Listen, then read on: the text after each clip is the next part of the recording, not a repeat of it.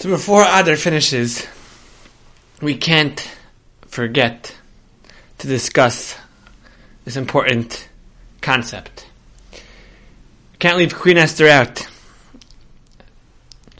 So we know in Megillus Esther, Queen Esther is one of the main integral characters in the salvation of Klal Yisrael.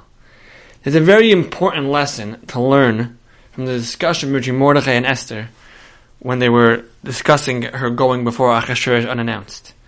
In Megillas Esther, the Megillah tells us what occurred after Haman issued his decree to annihilate the Jewish people. The Megillah tells us, Mordechai. Mordechai found out, it became known to him what happened between Haman and Achashverosh. And immediately Mordechai put on sackcloth and ashes and gathered all the Jews of the city to tell them of the terrible decree.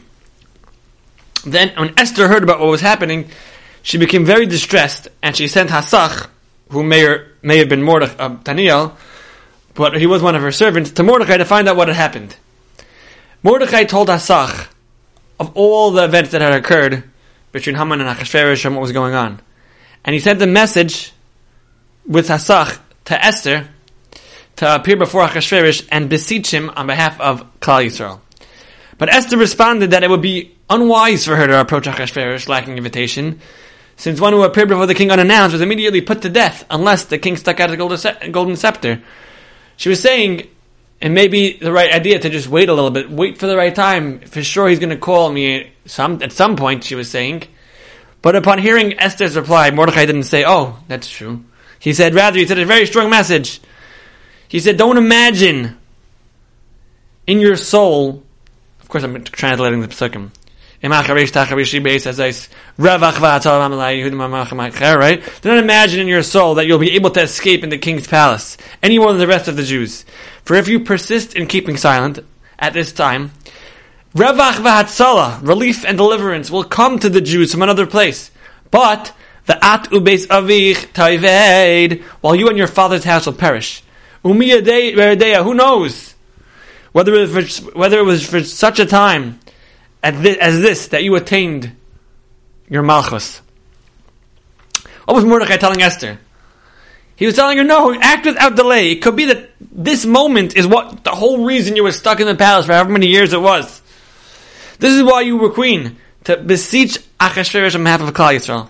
And Mordecai further warned Esther that Hashem can save Klal Yisrael however he wants. Don't think that it's, it's on you. If you do it right, if you do it wrong. Revach v'hatzala, yamod la It will come from somewhere. And Mordechai concluded if, you, if she failed to approach Achashverosh, not only her but her entire father's house would perish. So the Alshich asks, although it may, it would have been a sin for Esther to disregard Mordechai's words, why would this have warranted the destruction of her father's house? So the Alshich explains that Haman's entire existence was due to King Shaul's sin of failing to kill Agag, the king of Amalek, which enabled the nation of Amalek to continue to exist, which ultimately led to the birth of Haman. Esther, who was a descendant of King Shaul, was now in a position where she could potentially rectify the wrong committed hundreds of years prior by her ancestor. Her opportunity to correct the sin of her father's house depended on her seizing, the mo- seizing the moment. If she grabbed this opportunity, then her father's her father's failing could be set right. If not, they'd be lost forever. Esther then seized the moment, and her audience of Achashverosh became the catalyst of the destruction of Haman she was she had the opportunity to be the, the, the, the vehicle of Klal Yisrael's salvation, and that is what enabled her father's house to be redeemed.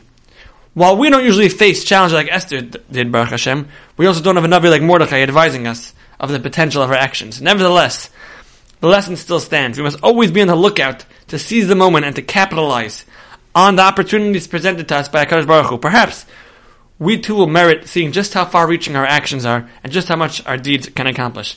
Afreilach and Adar, enjoy the last few days of it.